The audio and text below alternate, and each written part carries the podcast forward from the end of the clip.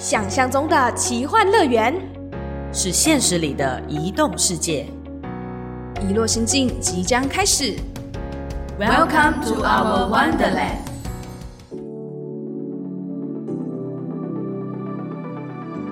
Hello，欢迎收听《一落心境》，我是主持人豆腐，我是主持人小芝。又来到了我们的台马 On Air 计划。这一次要 A 到哪里去呢？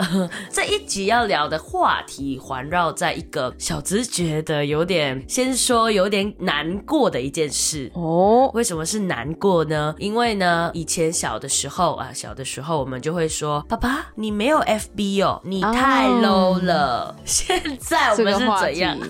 最近来到马来西亚的时候，和小子一起带活动，我觉得这个难过点在于说，当我们问说你们最近都在看什么呢？看 YouTube 吗？IG 有什么好看的呢？他们一脸疑惑。我想说，嗯，这个有什么好疑惑的？不就是很日常的东西，吗？而且我还想说，到底是不是因为豆腐的发音的关系？对是 YouTube 听不懂，还是要 YouTube YouTube 你听得懂吗？YouTube Instagram 没有听得懂吗？结果发现并不是发音的问题。没错，而是他们其实已经比较少在使用这个东东了，他们都用 TikTok 啊，然后或者是小红书。老一，辈，我这个时候就会被别人像以前我嘲笑我老爸的时候，就会说：“姐姐姐姐，你没有用小红书啊？我们现在都用小红书去看哪里有好吃的穿搭怎么做，食物怎么煮那种三分钟料理，你没有看咩？”呃。没有，OK，所以我们这一集就要 focus 在聊台马 on air 的话题，来到了嗯社群上面，包括新媒体的运用啊。先放下新媒体这个 turn 的名词，因为我们今天不是要那个大师来开课哦，我们只是聊聊我们自己的观察说首先在社群平台的使用，嗯或者是界面跟载具，都似乎有一个时代的眼泪。这个差距蛮大。嗯你知道以前啊，光是拥有一台电脑，对我来说就是一个多么 多么难的事情啊！天哪，我们怎么走到了一个在这边很难过的，我们能像老人一样在这边感叹这个时代改变我们跟不上、跟追不到的感觉。哎，真的是你也有今天呐、啊，真的是。不过嗯他们确实呢，和现在的小朋友和我们已经差蛮多的。是他们的平台跟载具越来越小，嗯也越来越不能说少，而是多样化，可是开始朝向付费的阶段了。嗯，比如说可能手机啊、平板这个载具，像我就问大家，现在可能不太会真的在电脑里面看剧吧？也应该也有，不过就是手机很方便。嗯每一个人最常在疫情年，我记得前两年我在大学的时候，嗯很常就有人问说，哎、要不要揪团买那个 Netflix 吗 Netflix 啊，或者哦是 Disney Plus 是最近很火对红的嘛？我就没想到，以前不是看 YouTube 就好了，现在要看电影或者要看电视剧，还有很多很多的选项，这样。没错，而且呢，我觉得来到大马之后，有一件事情是让我就是非常不习惯哦，的，是什么呢？就是因为在台湾呢、我们每一次通讯，大多数我们都使用 Line。对来到大马之后，不是用 Line，你们用什么呢？小植？我们这边普遍常用的是 WhatsApp，再来就是微信。但是我的朋友圈呢，绝大部分都是在 WhatsApp 这个群组。嗯呃，虽然我现在因为我刚回来，所以有一些新手光环还没有被加入那种各大长辈群，目前是啊，我目前是还好逃脱的状态。是，就还没有接收到那种大量长辈图的那一种状况。不过我觉得这件事情倒是两边文化没什么差别的地方，就是都有长辈图。对长辈图的出现啊，或者是有一个我觉得是随着社群平台或者是越来越方便这种载具啊，嗯随手可得的资讯爆炸的时代，假消息这件事情很常出现在我们的社群平台里面。我觉得假消息这个 turn 已经不是一个现在才出现的话题，它已经老早在很久以前都嗯出现了。不过我们最近拿出来聊，是因为我们发现哦，在 WhatsApp 也有假消息，在 Line 也有假消息，然后长辈图也异常的有一点类似。因为最近刚刚好，就是前几天我跟小植都有在参加某个协会，这样、很突然的创建了一个群组，我们以为是诈骗的投资群组呢，吓死我们了。重点是因为加进去的人数众多，然后我以为哈，我被加进了一个莫名其妙的赖群组吗？很想立马按退出。而且加上最近大马好像有一个，就是有很多事件是关于诈骗的，嗯嗯然后我也有接收到，好像我记得看那个新闻都是写大马的一个十九岁的 YouTuber 网红，对，有被盗用他的账号这样子。嗯，就加入可能投资股票群组啊，嗯或者是冒用名人身份去买卖产品等等的，就是这些层出不穷的诈骗跟假讯息，确实很挑战我们现在的新兴人类们在接触新媒体或者是使用载具啊，跟经营自己的社群平台。有时候我们在讲说，其实何谓新媒体的时候，嗯先不要特别去下一个定义了，在这个好像人人都能成为自媒体，每个人都是 content creator，就是我都可以创造一些内容。但这个时候就是在试读的时候的那一种能力，嗯就需要修炼了。坦白说，我觉得这一关连我跟豆腐都好像还在。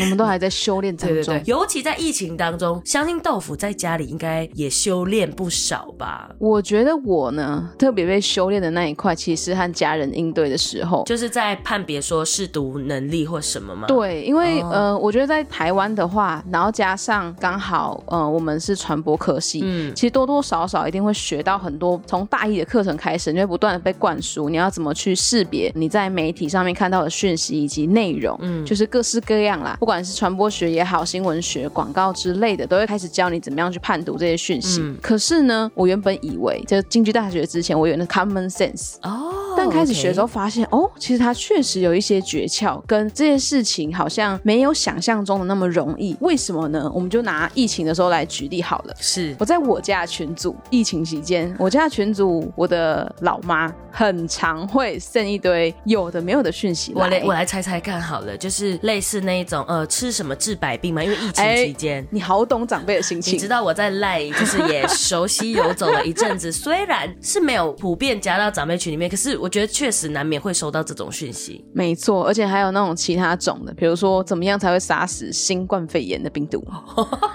其实当下第一眼就是我看完以后我会很紧张，然后跟我也是会犹豫说到底要不要转发。哦对，只是有可能长辈们看到了更紧张了，对，就是所以就立马传。没错，我觉得这时候就是显现出了这个媒体试读有多么重要的一件事情。哦，怎么说？因为我原本认为说，大家可能看到一个资讯的时候，比如说会先停一下、看一下、想一下，诶，这个资讯是不是正确的？嗯，但当人处在一个高度紧张的社会氛围底下的时候，你其实很难，甚至是讯息太多了，你根本说不定你连那个停顿的动作、思考的动作都不会有。你很快的，你希望让你的家人、让你的朋友们都可以得到这个讯息，嗯可能是出自于你关爱他们、关心他们对，所以你就把这个讯息转传出去了。但殊不知，我今天这东西是假的，可能会是一件很严重的事情。哦，哎，你们家有发生具体这样子的 case 吗？还是说你是怎么就是跟他们去沟通说，呃，可以停看听这样？啊，我先讲沟通停看听这件事情好了，因为我那时候真的是被轰炸到快疯掉了，就是是怎样疫情期间，几乎我妈啦，她不管从各方她的可能长辈群组好友们收到讯息，她都会如一如实的传到我们家的群组来。所以我举个例子，就不浮夸，大概比如说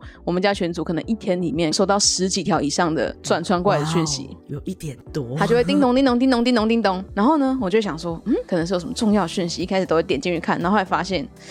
好哦，就是他想生气又不能发火，你知道吗？对，后来呢，突然发现呢，台湾在疫情期间，因为真的假讯息太多了，嗯所以好像有些民间的组织啊，甚至是政府，他们开始有一些合作。我就把一个 App 叫做趋势科技防诈达人，把它加为我们家群组的好友。哦，对它的使用方法其实很简单，加进去好友之后呢，当长辈或是当任何一个人在里面传讯息的时候，他就会马上的根据那个连接或是那个 ID 呢，帮你去识别你现在这个讯息它是不是假的。嗯然后可能假的成分跟真的成分有多少的比例。所以自此加了那个之后，我妈传讯息来的次数呢，它就变少了。所以由此可见，她也发现说，哎，这一些讯息可能来源或什么的也不一定完全准确。对我原本以为她可能不会就在意啦，但后来没有想到，其实有。他偷偷就说，因为你每次我传讯息的时候，我们家都会有个已读一，我就问她嗯已读一是谁，他说就是那个 app 啊。原来如此，看来假消息真的屡试不爽，层出不穷啊！因为假消息很容易就是会导向诈骗这一个路径，就会变成说很容易，只能说很多的受害者啦。我其实到目前为止还是战战兢兢，因为有时候资讯量太爆炸的时候，我们基本上所接受到的资讯都是碎片，会变成说我们没办法评估说这一件事情的到底是怎么一回事，它的来龙去脉是怎么样，我就无从下手的去处理他们。但是我觉得慢慢啦，接下来开始，其实很多不管是学者者啊，或者是可能媒体工作者也在很努力的去做倡议，或者至少在教育上面说去宣导说，哦，我们可能在判别这些资讯的时候可以先冷静。这样哦子，哎、嗯。但是马来西亚也有诸如此类众多的假讯息嘛？尤其在疫情期间，哦？比如说之前说什么呃，可能喝酒精啊能杀病毒之类的，我这台湾好像也有，也有。所以我那时候在跟豆腐在交流说假讯息的时候，我觉得疫情这件事情还蛮有共鸣的，比如说吃了什么可以呃马上解决，然后他们的字眼都会用的非常的紧张，就是转发出去可以救千万人的性命，哦或者是对对对你可以马上再不拯救是什么的，我就会哦哇哦这样。哎、你有收过吗？就是来自于家庭群组的这种困扰？还好，哦因为我们我我家庭群组好像没有特别传，但是在那个我我妈妈好像有收到，就是哦朋友之间。后来我们都在跟家人就是养成了一个习惯跟默契，嗯嗯，就是我都会算教育嘛，我就会跟家人说，就是当你如果收到这个讯息，先不要急着传出去，你先问我们这样。哦尤其比如说像我爸，他最常收到的那种诈骗，比如说对对点击这个链接就可以怎么样怎么样。那如果有些看起来就是很像是他平常消费习惯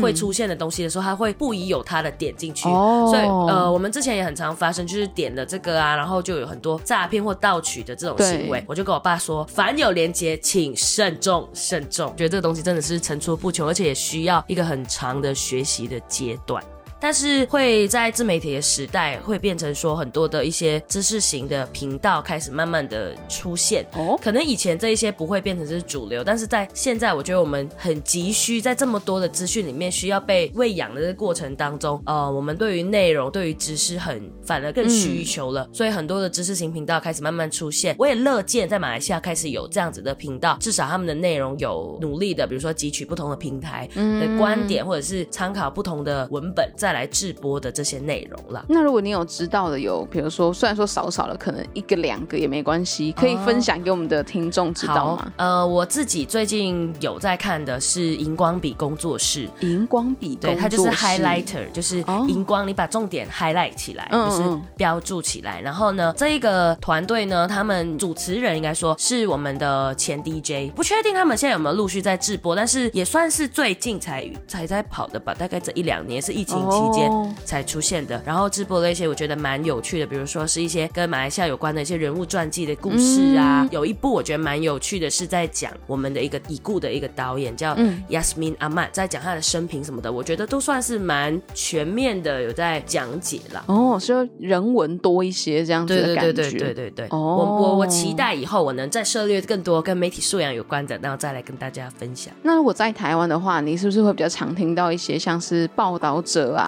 然后关键评论网啊？嗯对对对，等等我自己在台湾好像像很少看电视台的新闻，那我自己主要接触的来源可能就偏向是 podcast，嗯就是我在听新闻呐、比如说报道者是主要的，就会去听说哦发生了什么事这样。嗯当然，脸书或 IG 大概也算是我们主要在摄取资讯或新闻的时候的来源啊，或者公视、嗯公视新闻这样。确实也是，我觉得现在在这个时代看电视的人虽然有啊，但我自己觉得应该可能用平板。平板嗯跟手机的会再更多一点的，虽然说最近电视也是有一些趋势的，因为终于可以联网了呢。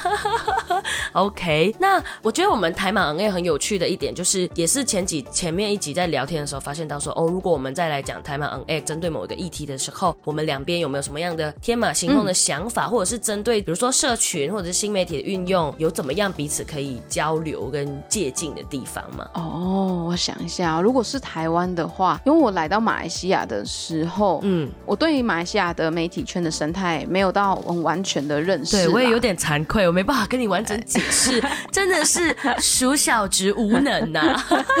但因为有一次有一个机会，刚好可以看到说，就是认识一下马来西亚的媒体市场，你们的主流媒体跟非主流的媒体会有哪一些的时候，我那个时候有一个一个去看你们的媒体里面到底都会有什么样子的讯息，嗯什么样子的内容会是你们比较常给乐听众知道的。嗯嗯嗯嗯我觉得有一点是，直到目前为止，可能是我自己自己在孤陋寡闻对 again 吗孤陋寡闻 again，就是阅读习惯的关系。是，以上言论就是我们两个的真实感受。Yeah，就是我自己从小到大嗯在看报纸，或者是说在看电视新闻的时候，我相信一定有很多跟国际有关的。可是不得不说，我真的觉得和其他国家比起来，嗯台湾的国际新闻比较少一点。这样子的观点，我自己认为在我生活周遭没有到那么常听到。比如说，我觉得有一个很重要的点是，当我在和其他国家的朋友们聊天的时候，你们真的会很自然而然的就提到说，最近国际上发生了一些什么样子的事情，你有关注吗？然后我就想说，嗯、没有哎、来现场最近示范一可能下台湾蛋荒吧。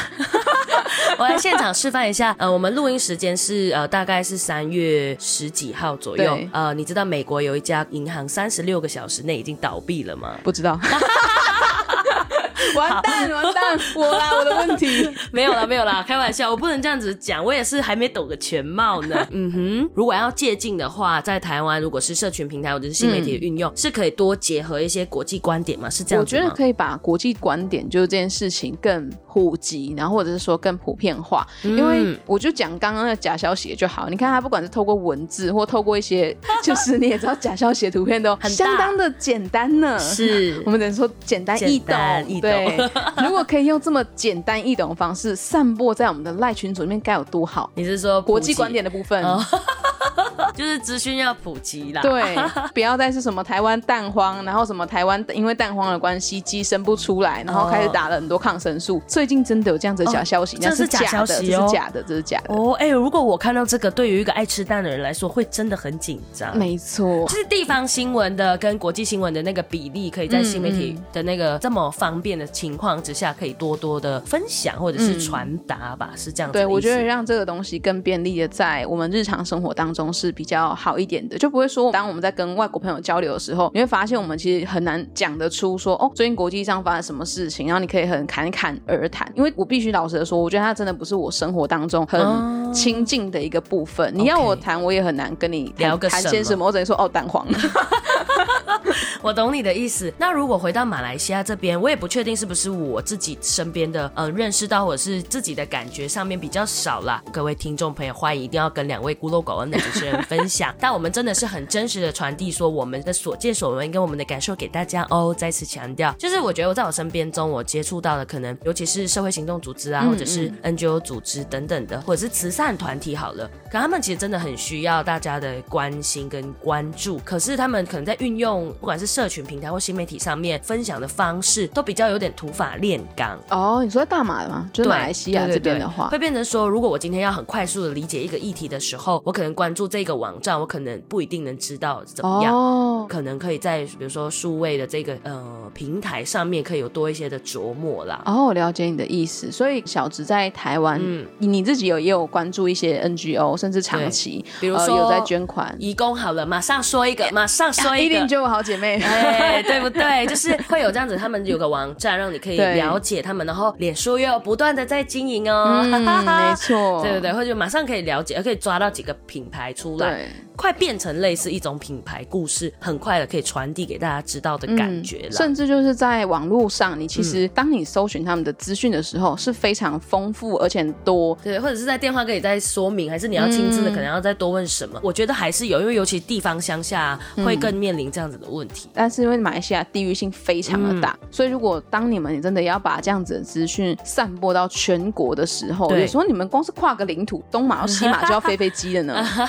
就是确实会有一些挑战在啦，所以我觉得如果要借鉴的部分，肯定可以参考说，嗯，可能台湾的一些呃公益组织啊，他们是在怎么去运营的这样子。交流交流，而且我们还有一个挑战，就是语言地方。啊，对，你们有三对对对，三大所以变成说你要触及到有多少，一定是会对慈善团体来说会有很大的挑战，跟能量是需要去呃发展起来的。以上呢，就是我们今天呢，针对台湾跟马来西亚新媒体的运用，还有我们观察到一些社群平台上面习惯的不同。当然不是我们老了，这个我们再次强调，应该不是吧？世代变迁吧？是大家有追踪豆腐的 IG 吗？还是很好看哦。好，那大家就持续追踪。感谢大家的收听，记得订阅、按赞跟分享给你所有的朋友。哎，这怎么那么熟悉？怎么那么像某人？对，好，我们就下次见喽，拜拜拜拜